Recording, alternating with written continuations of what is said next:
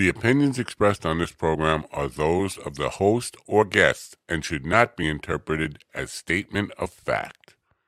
Independent fact checking and corrections are like encouraged. Guest. We got a cup of coffee in here, please. Coffee, please. Like kibblin'.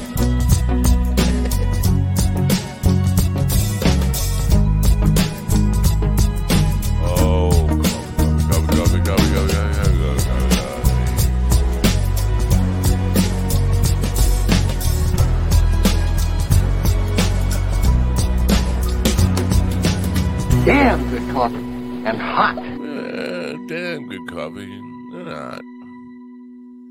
Good morning, folks, people of planet Earth. How are you today? It is Tuesday, February 21st, 2023. That's all. Bye for now. Um, today, LaDonna Humphrey will be my guest. She was scheduled uh, a couple of weeks ago but um, there was a ice storm where she lives in Arkansas, and she was out of power, and so we rescheduled, and she'll be here today. She's the author of a couple of books that are um, closed case files or ca- cold case files. I'm still asleep. Wake me up. I'll see you later. I am so out of it. Anyway, she will be here today at, at mm, about 15 minutes from now if you're just waking up and you want to know what's in the news, Vladimir is suspending the nuclear treaty with the United States, uh, saying, you know what? I got nukes and I'm going to use them. Okay. Have a great day. See you later. Bye. That's all. Okay. So yesterday I had um, Kenny Aronoff on a special afternoon edition of Mind Dog TV program. Kenny Aronoff is the uh, drummer from John Mellencamp, John Cougar, Johnny Cougar, uh, and had and a very sought after uh, studio musician. He plays on everybody's records.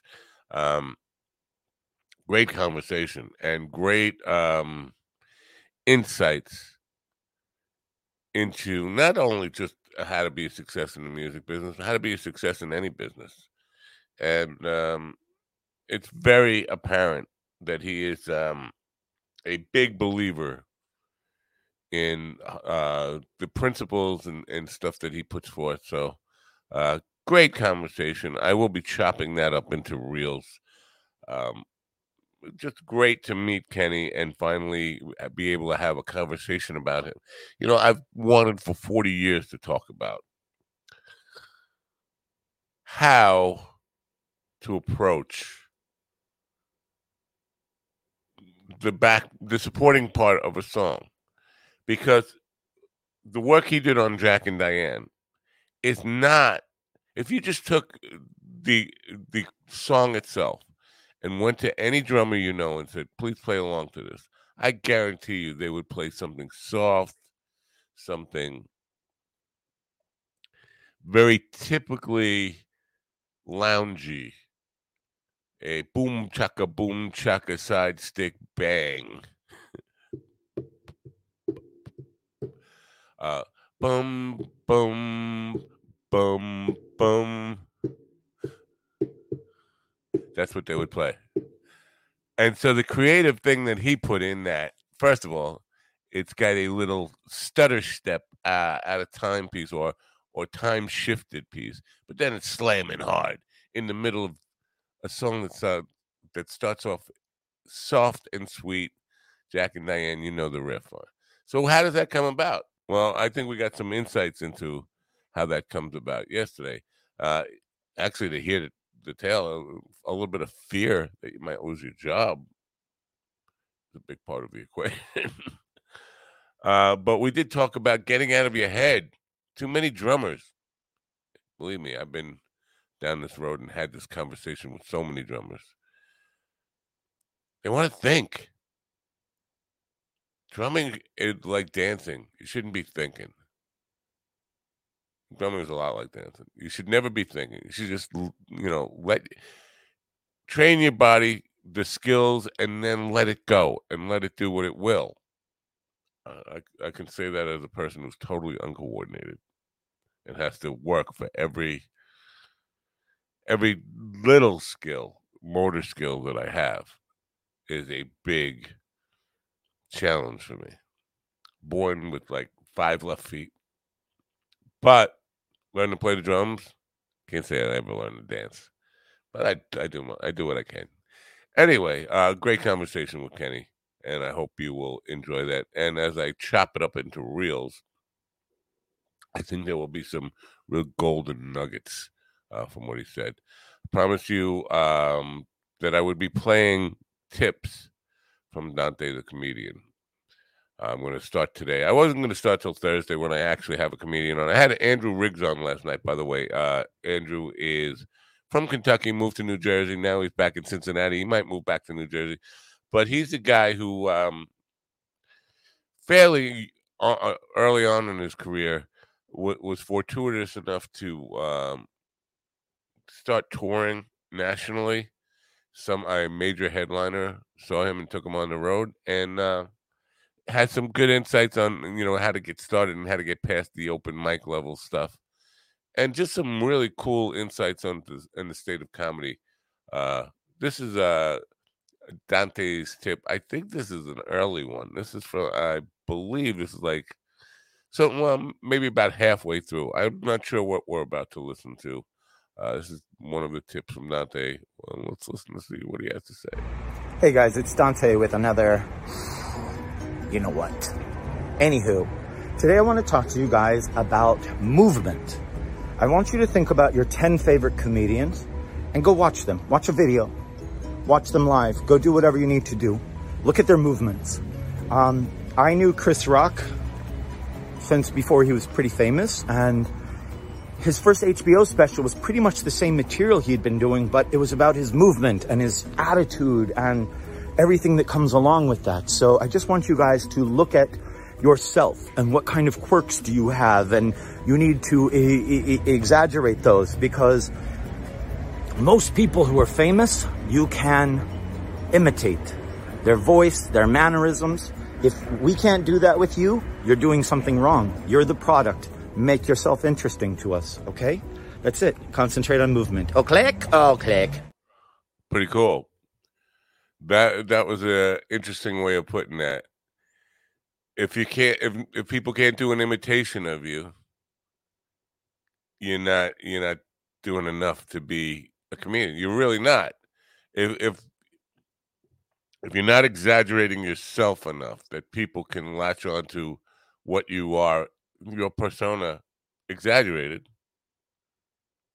That's what comedy is all about. And and some of that is difficult. You know, we talked about that last night with Andrew Riggs. It's looking at yourself non-judgmentally to say what what's funny about me, what movement wise, uh, you know, physically wise, what's funny about me? What do I need to exaggerate me? Um, and, and so that that's a that's a really good helpful tip, and definitely kind of relates to uh, what I was talking about with Kenny too. It comes it kind of comes full circle on that. Good stuff. We'll be talking about that.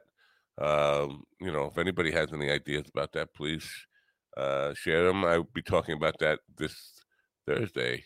Uh, I got my guest Thursday. I can't. I, this is. I am not a um, great person with with names, as you know. So Thursday, my guest is a comedian, Vandad Karder. Uh, that's V A N D A D K A R D E R. I have not done my homework yet. I will, but I don't know much about. I, am assuming that's a him. Vandar Vandad Karder. Uh, Thursday morning. It's a very strange week because almost no comedians at all, except for last night and and then Thursday morning. But uh, on the week on the morning show, nothing as far as comedians. I don't have a guest for tomorrow's mo- tomorrow morning show. Tomorrow is Ash Wednesday. If you're uh, one of these um, one of these Christians who uh, is going to go to church tomorrow and get ashes on your head, take the program, blast it in the church, and you'll never have to go back again. What do you think? Sound good? Anyway, uh, LaDonna Humphreys will be my guest momentarily, I believe. I think she's going to show up. I, this is always a question for me. Will they show up? Uh, that I should rename the podcast. Will they show up? Anyway, uh, cold case files. It's something mm, that I was obsessed with before, long before the internet. Long before the internet, used to go to the library and pick out um, cold case filed books, and a big part of that for me, and again, this is before the internet, was believing that I could solve unsolved mysteries by going to the library and looking at microfilm and digging up, you know, whatever I could at that. Again, no internet. It was a really difficult um, process to research stuff.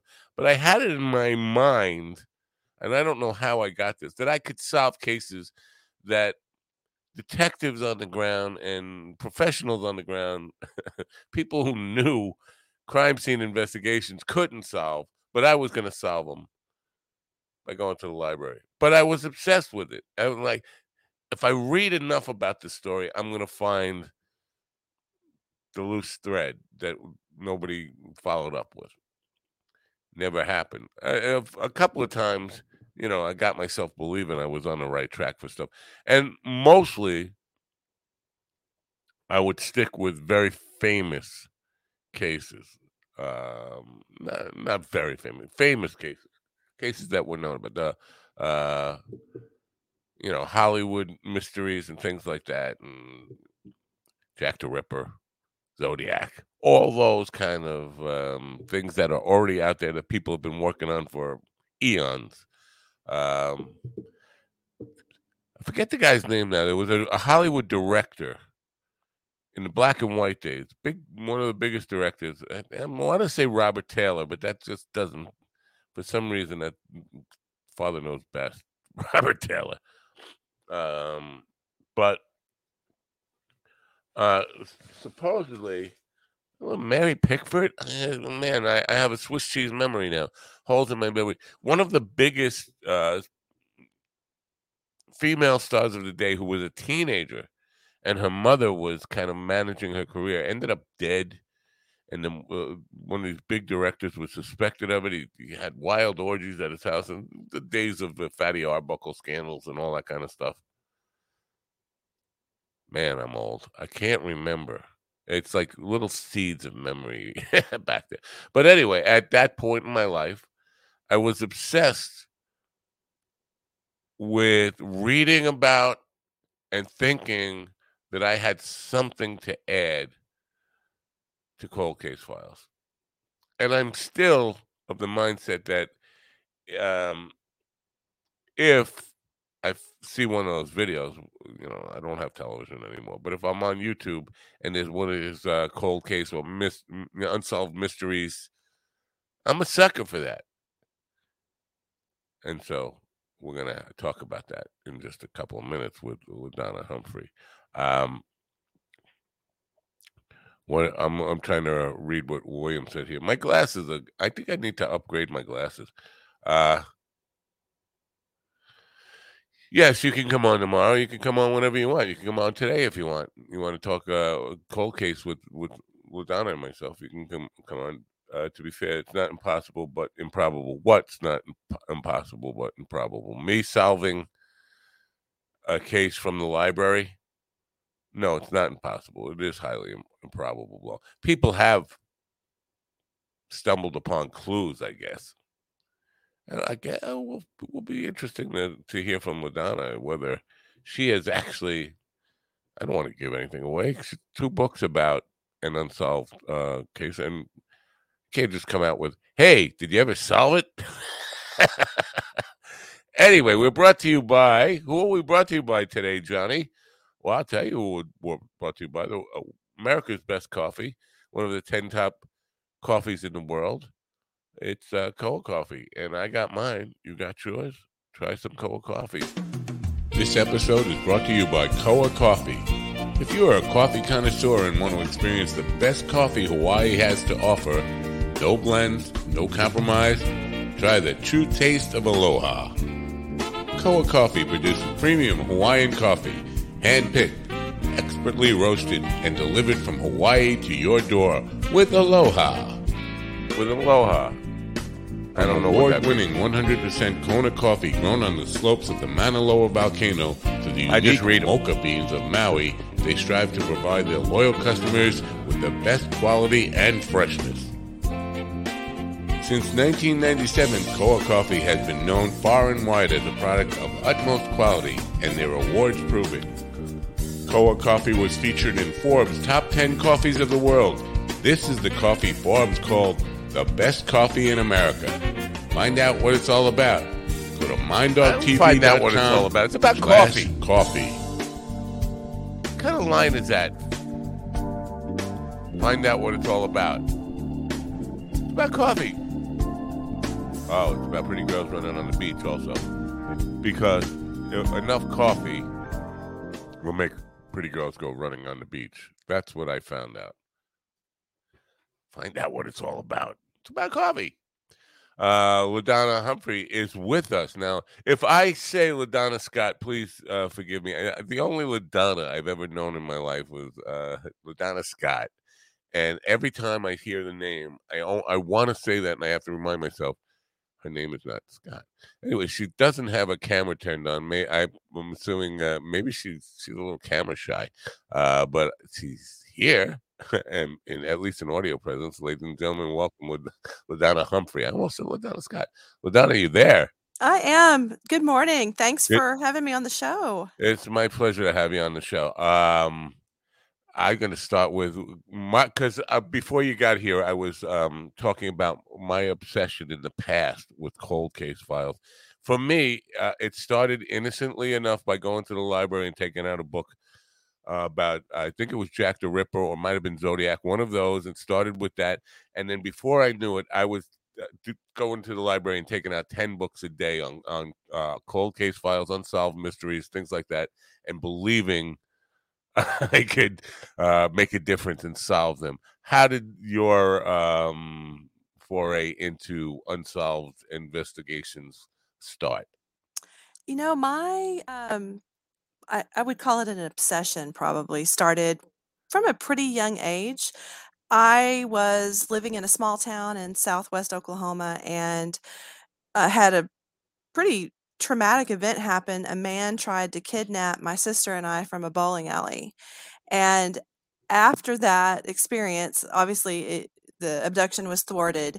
But after that experience, uh, I think I became very interested in um, true crime, just kind of like what makes uh, someone, you know, decide that they want to kidnap someone. And so it just kind of grew from there. And as I got older, I would read everything I could about true crime and cold cases. And some of this was like pre internet, you know, I didn't get really into it until um, the early 90s. And then we had two pretty major things happen in the state that I live in, and that's I'm in Arkansas. And that was the abduction and murder of Melissa Witt. And then six months after that, there was the abduction of a six year old girl whose name is Morgan Nick. And so that's really all of those things combined was just the catalyst for me um, to want to to know more, to get involved, to you know, to do something sort of like what you said, just that obsession to want to help contribute to solving a cold case. Do you feel any uh, sense of satisfaction? Uh, I, I don't. I, I have not. I'll be honest with you. I have not read the books yet. I do plan on it. I have a very long reading list, but and I don't want you to give the endings away. So if if they were solved at, at any point, I don't. I don't expect you to say that because that would be a real spoiler. But do you feel any sense of satisfaction from the work you do that you're making a difference? I do, and it's I will say this, it's not a spoiler. It's just pretty well known. Um, Melissa's case is not solved yet, and I've been involved in this case for about 8 years and you know, we're closer every single day to resolution in the case. But the work that I've been able to participate in has brought national attention to her case, which, you know, then brings in new leads. So, yeah, it's very satisfying. It can be frustrating too, though, because we want to see resolution. But it's Right. something that I am. I am proud of, and I'm just determined, and I'm not going to give up until she has justice. Right. So there's two books. I'm showing the covers right now. The Girl I Never Knew and Strangled. Are they both about Melissa Witt? They are. So the first book is is pretty much about my um, involvement in Melissa's unsolved case, and then the second book does touch on her case, but it also delves into um, something called death fetish, which was a lead in her case, and so there's a lot to unpack in that book. But both that book does touch on Melissa. And who is Alicia Lockhart? Alicia Lockhart is my co-author for Strangled, and she is actually the one that called in a tip um, in the Witt case that led us to. That's what how she and I met, and it led into the investigation into the death fetish community, and that's um, really she's the one that got it all started. And so, because of her tip, um, we delved into that world. We did an undercover investigation. We wrote the book Strangled, and then we launched a podcast in September. Now, uh, tell me a little bit about this community that you just mentioned. Uh, it sounds like a cult of some sort. Is that what we're talking about? no, not not not necessarily a cult. Essentially, death fetish, the de- the world of death fetish. There are seedy online communities where it's primarily men. Thousands of men um, all over the world gather, and they talk about and uh, make movies about and write stories about or make photos of the glorification of of violent murders of young women. Now, um, that's that's creepy. Just, I mean, there's no other way to put this. And I remember when I, I, because you you're talking about when you were doing it, it was before the internet with me too. Um, but I remember why I, I stepped away, and it was this extraordinary feeling of this is too dirty for me. It's too slimy for me. I don't want to know this about humanity. Uh, have you ever gotten to that point where something is so dark that you just it, it affects your soul enough that you say, I, you know, I gotta, I gotta step away from this. Absolutely. I mean, I'm dangerously close right now with the death fetish community because it is so dark. It's twisted to know that there are these types of people who, you know, their sexual gratification is reached by the thought of murder.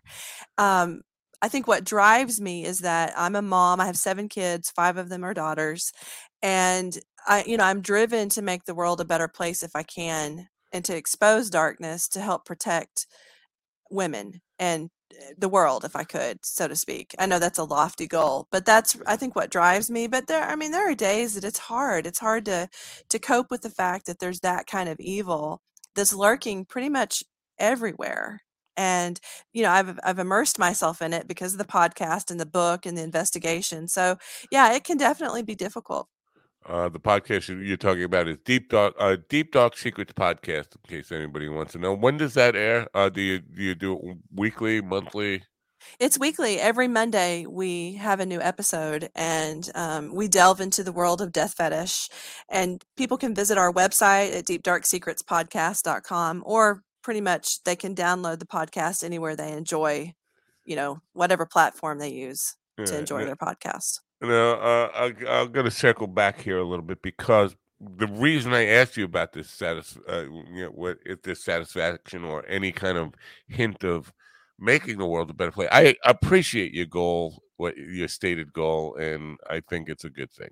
But uh, I look at it from two angles: the the microcosm and the macrocosm, and while there may be hope that you can catch this one guy, what you described is much bigger than any one person can ever make a difference. So on that level, it's got to be really frustrating because even if you catch the guy responsible for for Melissa Witt's murder, you know that this community of fetishists are out there, and it's go, growing, right? So how how do you, I don't know, how do you reconcile that and keep going and keep and keep the motivation to to make a difference?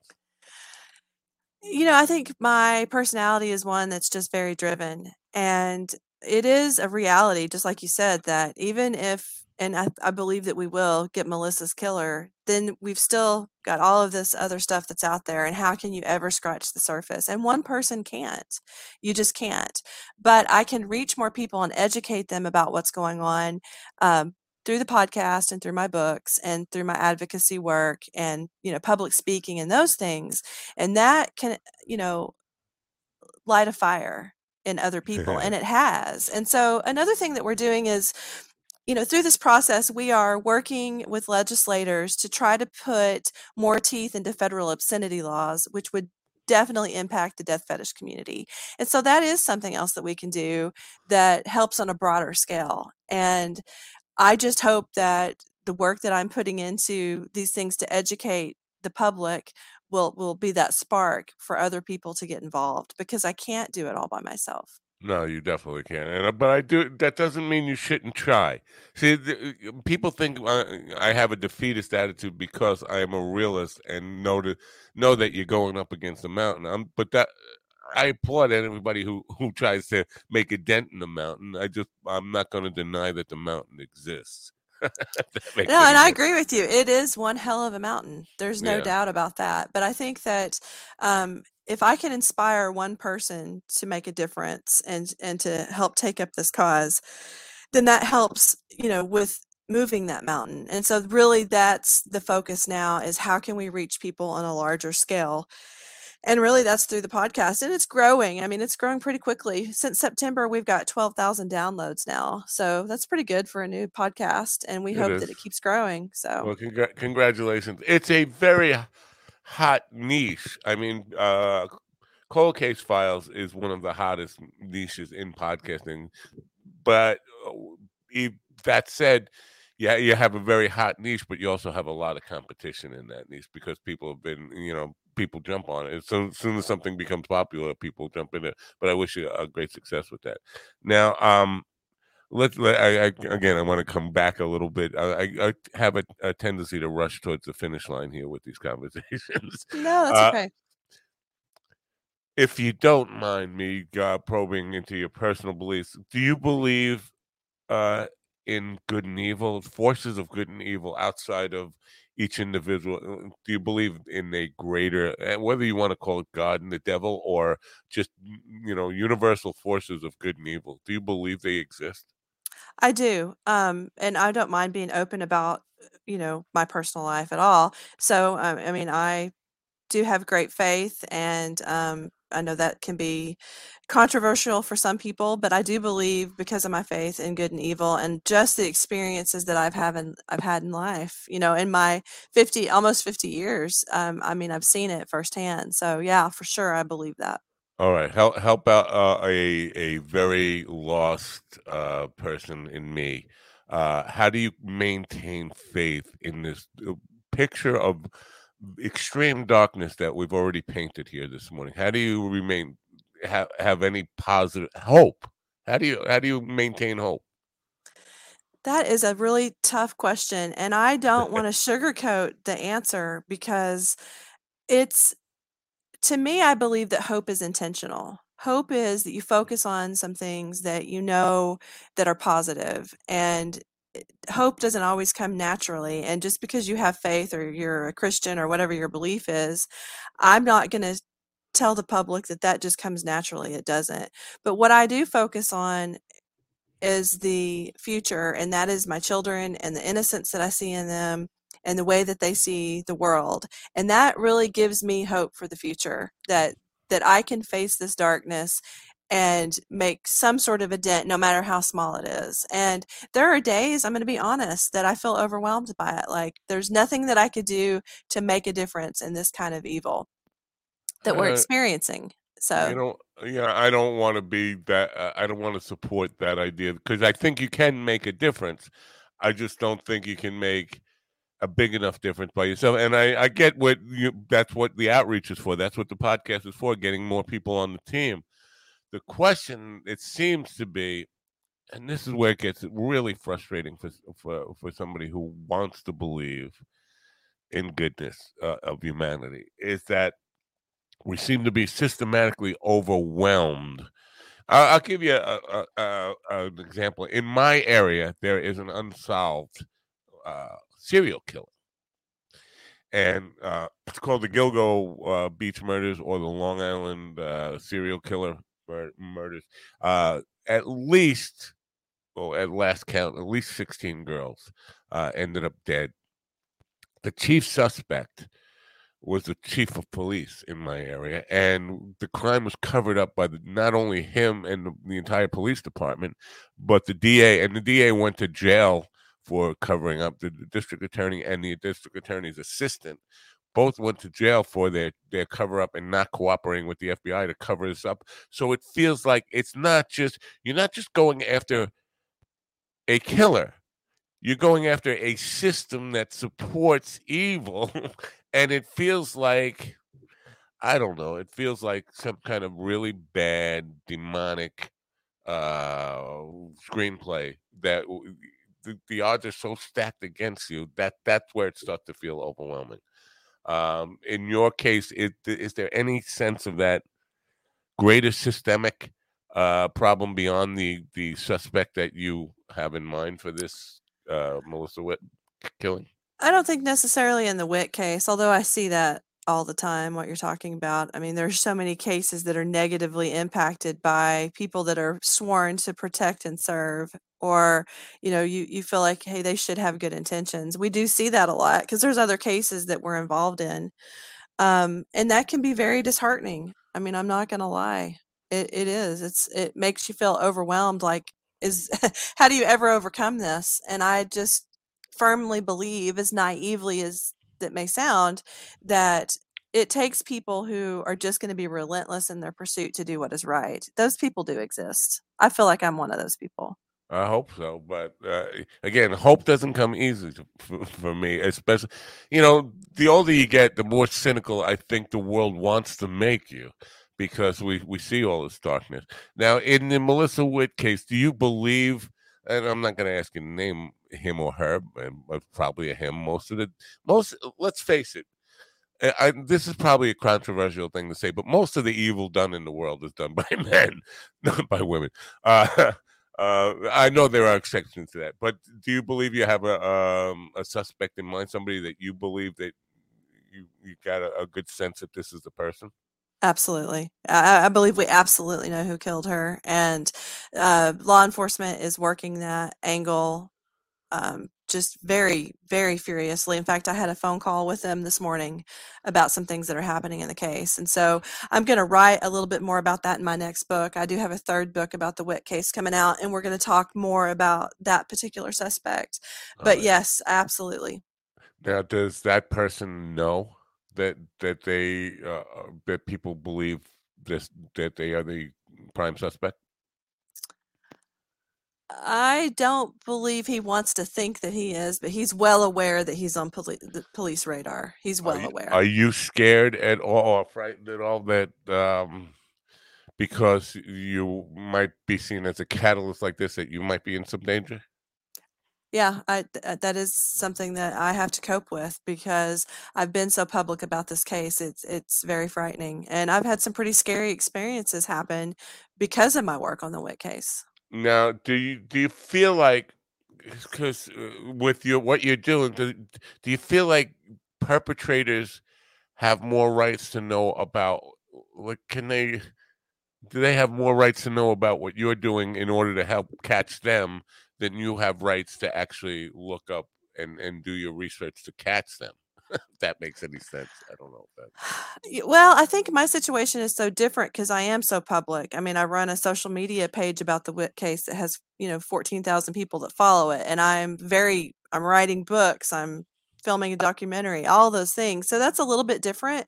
I'm also a licensed private investigator. And so I have the right to look into these things. So, but I think for an average advocate, yeah, it would seem like the perpetrator has more rights than you do because you, you know it's a fine line between you know being sued for slander and you know working a cold case and there are advocates that get sued all the time because then they go to social media and they start talking about a potential suspect that's never been officially named by law enforcement and you know that's definitely when the perpetrator has more rights even if they were the killer you can't just go and do those sorts of things so it's a fine line all the way around Right. Uh, I'm surprised I have not been sued by the Long Island because I've named uh, my suspect in the Long Island serial murder case many times.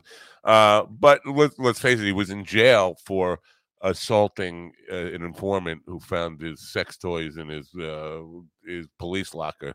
So he was in jail most of the time I was naming him. But I, I think a lot of people are on the same page as me. So I, I'm not the only one who, but the police have never officially named him as a suspect, and still to this day don't. And he's out of jail now. He's on uh, parole. Uh, so, um, with the podcast now, um, new subjects every week. So it's a new subject about the death fetish community. So this our first season is only about death fetish. Next season will be something different. So every week it's a different. Where, uh, topic. I'm curious about seasons and podcasts. Where do you where does the the line of seasonal? Uh, where do you draw uh, number of shows? Is it actually by the actual seasons? Where where does seasons come in in podcasting? So it's different for everybody. For some people, season a season might be three months. For some people, it might be six months. For us, we're actually doing um, year long seasons. So September to September is what we chose to do because we have a lot to say about the death fetish community. But I think it's different for every podcaster. But yeah, and we're releasing a lot of episodes because we're doing this every single week and not everybody does that. I mean, some people are releasing every other week or once a month. Um, somebody who came who tuned in late said, uh, "What WTF is death fetish?" It sounds, uh, it sounds, I you know, just calling it that. It sounds like im- it's good marketing to draw young people into it. Death fetish sounds like something. Oh, that sounds like something cool that somebody who might be uh, into goth or something would be attracted to by just by giving it that name. Any concern with that? Uh, it could be for sure, but it, I mean, it's the glorification. or It's, I, I, we sometimes we call it the glorification of murder. But for people who truly have a death fetish, it is that is how they derive sexual gratification by watching someone being murdered, and then sometimes there's acts of necrophilia and other horrible things. So it's it's a terrible, terrible, terrible thing. Uh, I don't know if this is related, but has anybody ever talked to you about? Uh, and, and it's obviously a very. It's not a cold case. It's according to law enforcement a very solved case, but I believe it was definitely uh, aided and abetted by death fetish people. The Son of Sam case. No, I have not had any contact with anybody about that being connected to death fetish. That's pretty interesting. You, you- well, where it is is that, and there's pretty substantial evidence for this. That at least the last two murders, the one that Berkowitz was was nailed for because he got a parking ticket, he was supposedly a lookout man for a van that was filming the whole thing for snuff film. So this whole thing, because this death fetish idea is not new, unfortunately, folks. Um, snuff films were in the 1970s uh, and for people who don't know the term snuff film is what it sounds like. It's people real murders getting filmed like porno for people who get their sexual gratification from watching murder. And the the um, the story goes and and there's a lot of evidence for this that the son of sam all of them every single one of those murders was part of a cult that was uh, run by the same people who brought you the Cotton Club, a Hollywood production, uh, in order to to film murders, to create snuff films. So wow, I'm I'll have to look into that. That would be right up our alley of what we're yeah, investigating, well, that's why it came to mind as soon as you, you started talking about it. And again, this is not new. I heard about snuff films as a teenager, and I I remember thinking, "Oh, it's just sick. Who would who would want to pay? Eh, to, and, and what would what would you get out of that? Because not understanding the mindset of somebody who could be uh, sexually turned on by watching somebody lose their life, it's a bizarre thing. Um, have you looked in? I, am assuming you have looked into the uh, the psychiatric research on this and the cause, the root cause of this uh, idea of death fetish. We have we have looked at that, and you know, like you know, for instance, uh, a portion of that necrophilia, you know, necrophilia is actually considered a mental illness, and then death fetish itself is a paraphilia. It's not necessarily right now considered a mental illness, although I have a hard time accepting that because, you know, you've got these men, primarily men, who want to see women shot, strangled, drowned, crucified. That doesn't seem very normal to me. But we've done a lot of look inside, you know, what makes these people tick. You know, we've been going into their forums undercover because they have these forums. And and most of what we're finding out is that these people are truly born with this idea that they are attracted to dead people or, or the idea of murder and it's it's just it's mind-blowing and disgusting um i really really really struggle with it and what we're also looking at is the link between you know a consumer of violent pornography which death fetish would fall into that and real crime. And you would just be amazed at the kind of research that's out there. Those two things are very much linked and uh, you know we'll continue that journey to try to discover more yeah and this is why oh, man i don't want to i don't want to be a hope killer and but every observation i come with uh, come out with feels like it's a hope killer. This is why I feel, I feel like society is overwhelmed on the negative side here because we know pornography uh, is extremely rampant but it we also know that it will it's an escalating thing that leads to behaviors that emulate like you know men are left to their own devices would not do half the things that they do that they they see in pornography but then pornography play plants an idea in their head and then all of a sudden that becomes their thing. And uh, so this is like extremely uh, overwhelming when we see this kind of stuff glorified not just in pornography but in mainstream movies to some extent too.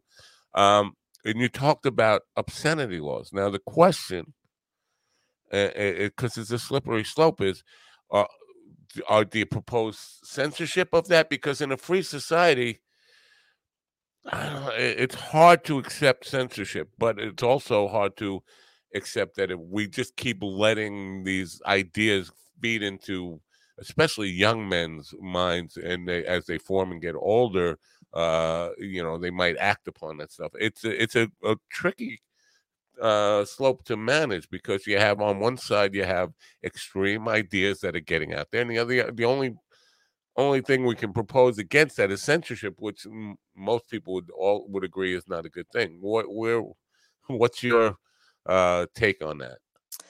I I would agree that it's a slippery slope. It definitely is. And from a journalistic aspect, of course, you know, I want to reject the idea of any kind of censorship, but I also reject the idea that movies that simulate the murder of young women, graphic murder and acts of necrophilia, those things should not be allowed to exist and uh, it's not going to be a popular view. There are people that disagree with me, and that's okay. Um, but I know from my research and the work I'm doing through our podcast, because if you listen to us week after week after week, we are talking about real murders that have stemmed from this death fetish community. These people watch this stuff and then they go on to commit these real crimes. And so I think that we need to be very careful about what what we allow to be depicted in terms of violence against women. And the way most of the you know the state obscenity laws work and not all states have them like oregon this stuff isn't illegal for example but other states have them is that they leave it up to the state to decide what is you know what is considered artistic value and I've yet to have anybody be able to convince me that the brutal stabbing and rape of a deceased young woman in a movie has artistic value.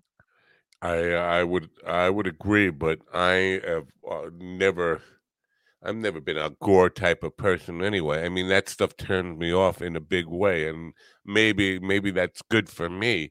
But uh, the question, I guess, is is that genie already way too far out of the bottle? I and what comes to mind is when when I was a teenager, 1970s there was a movie I called Pretty Maids in a Row. I don't, well, uh, please, people, don't look this up. Uh, I mean, you can verify, fact check it, but don't watch the movie. It was a mainstream movie starring Rock Hudson and Angie Dickinson. And Rock Hudson played uh, a guidance counselor who was raping and murdering teenage girls and leaving them dead on the football field. And that was the, the whole premise of this movie. It was filled with, you know, uh, R rated sex and it was all about the murder of pretty maids all in a row, young girls, by a guy guidance counselor. That was seen as a dark comedy, which is it's, it's totally freaky by yeah. two of the country at the time most popular actor actresses in Hollywood, and it was a, a mainstream Hollywood production. Now, you don't see it around anymore, thank goodness. But uh, so the question is, is, is that that was almost 50 years ago now. So it's the genie all way too far out of the bottle to ever make a difference with that to kind of say we need to look at what is art and what isn't art and what can what can be put in a film never mind pornography mainstream movies i mean the uh, the the real answer is that it's not going to be easy if at all even completely possible to accomplish what we want to accomplish right. here that's the that the, uh, at all possible because i could see it coming down to just constant litigation every single film that was going to made uh, a director or author or somebody would got, have to go to justify why they put this in the movie and can they and you you know you can go that could be an endless road so ah, I I feel what you're doing, and I, I, I want to see the world a better place but it feels you can see why I feel hopeless, right? No, and that's fair. I mean, it's a fair assessment. But I mean, I think I would add to that is that, you know, you you look at uh, let's you think about mainstream pornography, places like Pornhub, those kind of places. There's just the mainstream what you would consider more normal pornography. I don't partake of pornography, but just for all intents and purposes, um, that's what we'll call it. You know, I don't. Even, I'm sorry. I, I, I have to. I don't think there's any. Uh, you know, I'm not an expert on this, but I don't think there's anything normal about any of those. If there's an internet site selling porn, they're going for the, the most depraved uh, thing because it's pretty at, disgusting. Yeah, it's all crazy, but I'll let you continue your point there. no, that's okay. No, but you know, you've got sites like that that they don't allow death fetish pornography on their sites because oh. they're can they're saying that is sick and wrong. And so I think when you look at it from as, that aspect, because for me personally, I think pornography is all the way around not a a good thing at all.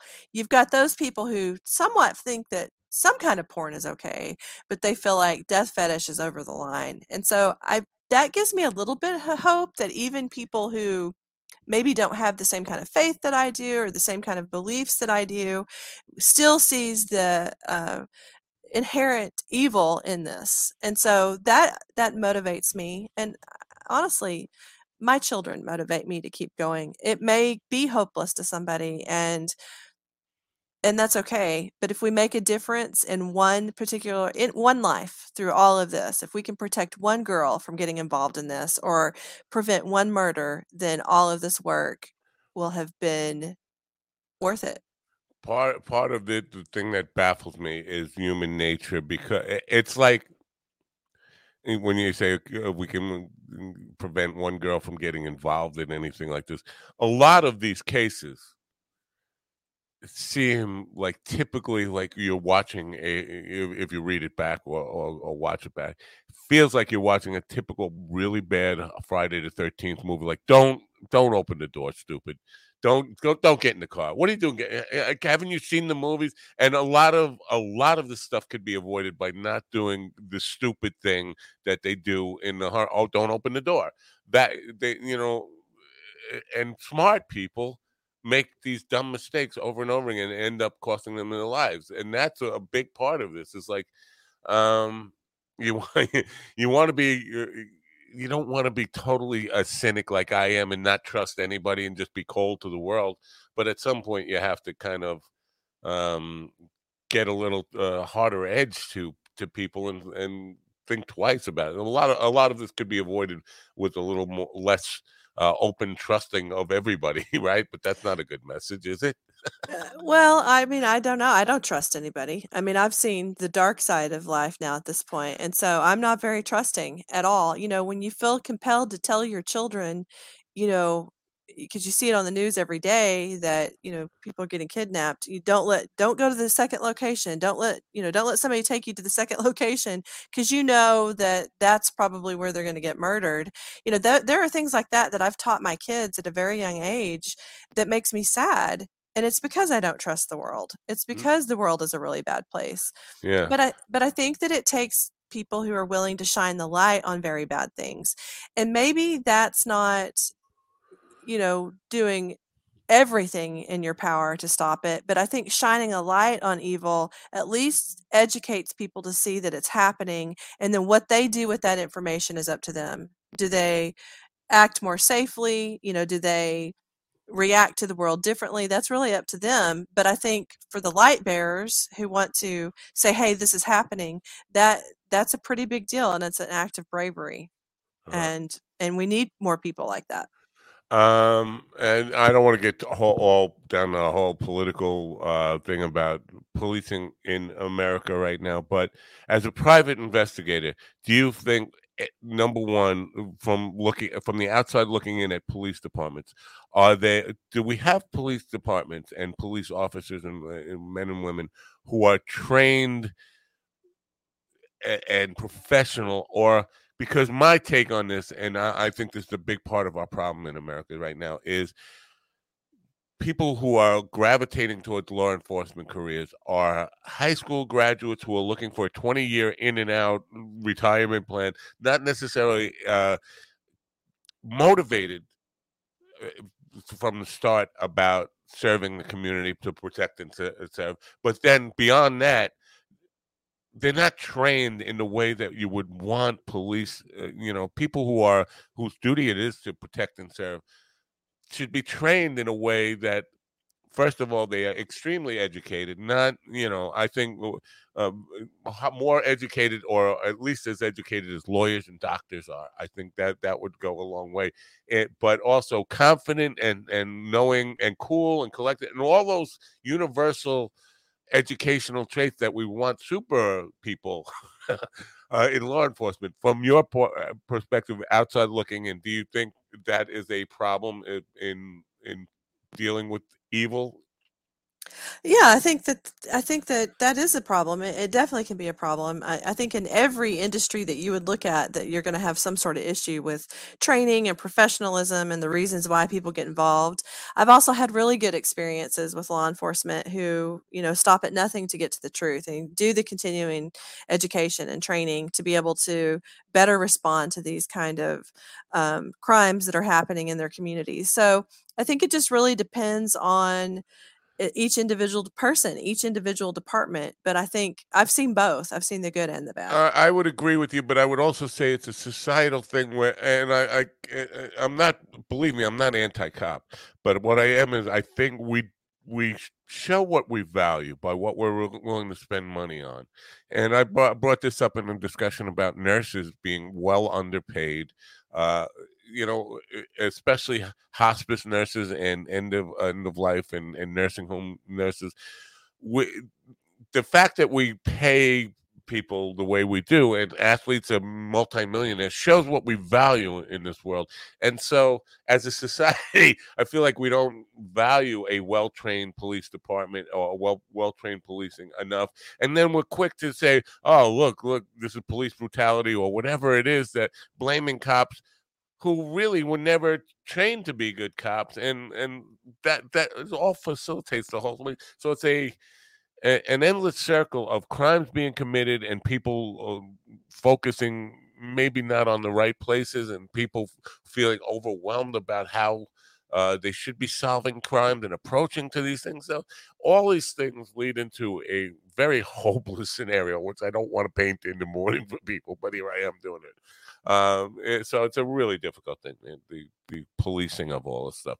But you found cooperation, and are they open to working with uh, private investigators who who like because a lot of cops are working a case they're to say this is my case but uh, and, and somebody like you come in and saying i think i have something you should look at might be uh, why are you butting in? Why are you why are you shouting? You know. Yeah, I mean, I I see that, and I also have seen the flip side of it. You know, in terms of the Witt case, I really earned the respect of the department just from some of the work that I did on the case and some things that I was able to help contribute and bring in some new leads. Um, I think every department is different, just like every person is different. And so there are definitely people who embrace it, and there are definitely police departments who say, we don't want to work with a private investigator.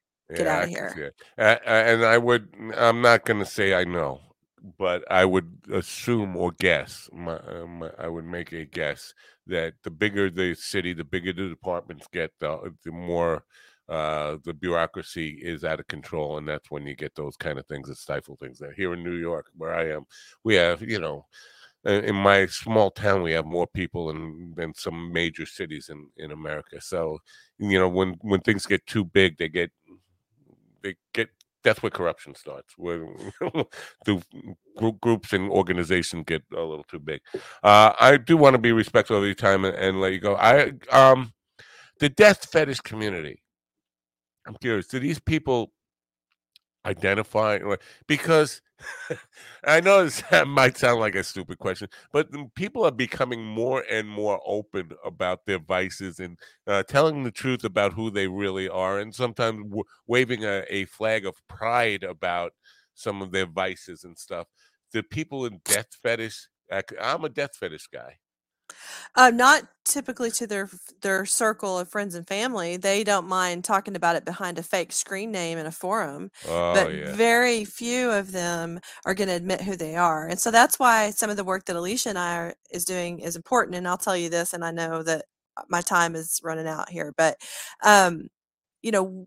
There are some people that are running businesses across the United States that make these films. So we're pulling business licenses because that's public information and then we're we're outing these people in a podcast and we'll say, Hey, Salem, Oregon, we'd like to introduce you to John Marshall Washburn, and he is producing this filth in your community. So they don't really like it, but it's not illegal what we're doing. right. And so they don't typically want to do that on their own. Um, they like to hide behind a screen name. And what does that tell you? They know what they're doing is wrong and is going to be perceived as horrific. And so we're just trying to shine that light and say, this is happening. You know, take a look.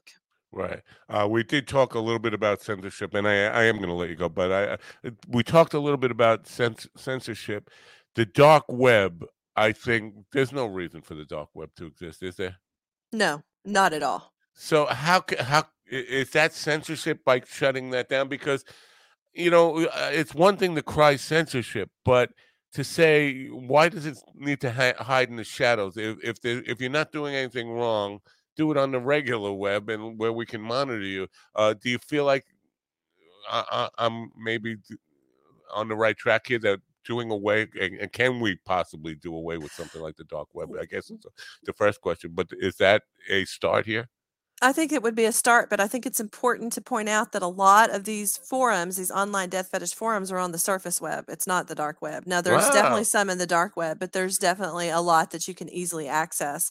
I mean, but it's like, are we, uh, you know, in terms of getting rid of the dark web, are we ever going to be able to get rid of murder in general? Well, no.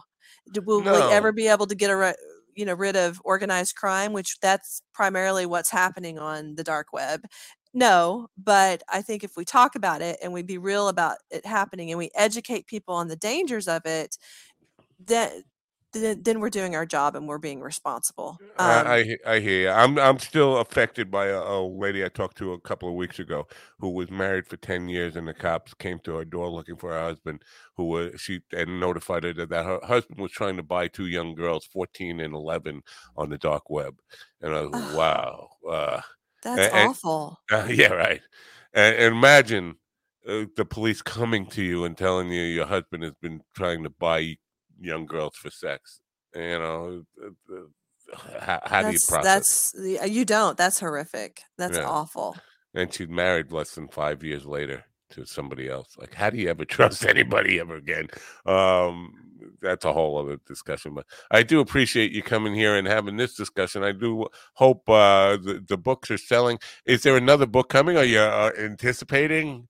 Um, There is. I've got four books that are coming out this year, and I'll have a third book in the Witt series that's coming out closer to September. Wow, the book is uh the books are uh, the current that are currently out. The Girl I Never Knew and Strangled. There is a link in the description to uh Ladonna's Amazon page. I guess with the books you're talking about that are coming out will be on that same Amazon page. They will. Yeah, absolutely. Okay. And the podcast is called Deep Dark Secrets Podcast. Uh and it's out when do you publish? Every Monday. Every Monday. And it's everywhere podcasts are or uh Spotify, uh iTunes, all that kind of stuff. Yes, anywhere that someone enjoys their podcast, they can get it. Hey, thank you for for coming. We'll check it out, and I wish you great success and good luck with the uh, mission you're on. Thank Uh, you. Thanks for having me here today. My pleasure, and and be safe, please. Uh, don't don't get don't become a statistic because of trying to do good. Oh, thank you. I won't. I'm going to do my best not to. So Bye thank you now. again. Bye bye. Okay, bye. Well, Donna Humphrey, folks. Uh, well, you got to applaud her uh, her intention. Um, the crazy, dark, evil world, folks. I don't know. Do you believe in good and evil? This is this is a question I've asked a lot of people, and I stopped asking it because it always ends up becoming a religious thing, and it doesn't necessarily have to be a religious thing. But uh, for me, it's kind of undeniable that there is a force of darkness. I don't know whether it it exists in the universe and works on the human spirit or whether we are born we human beings are born with some capacity for evil that is always trying to bubble up to the surface. I don't know. Of course i don't know. I don't know anything about this stuff. I am curious about this stuff but when you hear about death fetish and guys who get off watching people get murdered. Uh, What else can you conclude that we are a sick, broken species? Uh, I'm going to end with a um, just a short story about when I was working in pathology. There was a uh, guy who was a diener. The diener is the guy who actually cuts up bodies in autopsy.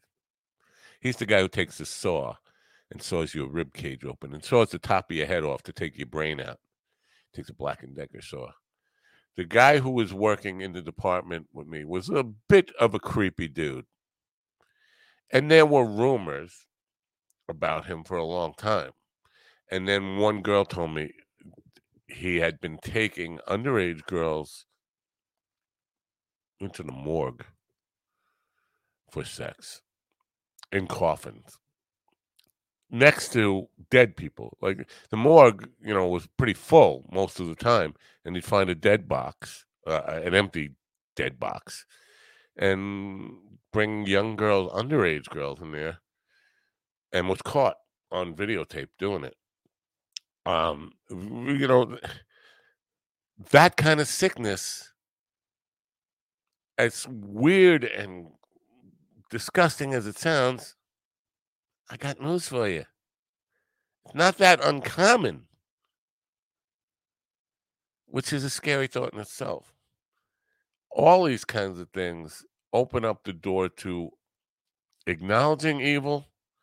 And then, if we acknowledge evil, do we run the risk of becoming um, accept, accessible to it? Questions for you, my friends. Uh, write to me. Let me know what you think. Info at minddogtv.com. Info at minddogtv.com. I've got a show tonight, but I'm thinking of canceling tonight. I tell you why, because I'm overworked. I have I have shows to pump out, and tonight's program is upgrading capitalism for the computer generation, digital generation, whatever. And after a week, and with a very full week like this, this is feeling like one I want to reschedule. So I don't know if I'm going to be around tonight for this. And tomorrow, no guest on the morning show. Willie may pop in. Uh, what, what did Willie want to talk about? I forgot. I'm going to go back and see in the comments what he uh, said he wanted to talk about tomorrow. I think he wanted to talk about uh, his death fetish or something. Uh, no, he wanted to bring uh, being. He wanted to talk about uh, joys of being raised in a Catholic home. Well, let me tell you something. You don't have to teach me about Catholicism. I grew up in a very Catholic uh, neighborhood, uh, part of the Catholic Church, which I rebelled against at seven years old because I got beat by a nun for my sneakers squeaking on a newly waxed church floor as we practiced for our first communion. Just brought back some bad traumatic memories. Anyway, so that's what will be happening here tomorrow morning. Me and Willie. And by the way, three bucks. Go to the GoFundMe page. Wheels for Willie. Three bucks, you cheap fucks. three bucks. That's the least amount I think Gun uh, GoFundMe will uh, allow you to donate. But put Willie Willie on the road, so he doesn't have to come here and tell me about Catholic stories. Let's get him in a car, driving around the country, catching bad guys with with Ladonna. That's what we want to do. Anyway, okay, I'm gonna uh, I'm gonna head out now and tell you all. Uh, have a great day. Uh, and don't forget to turn on your radio. Bye for now.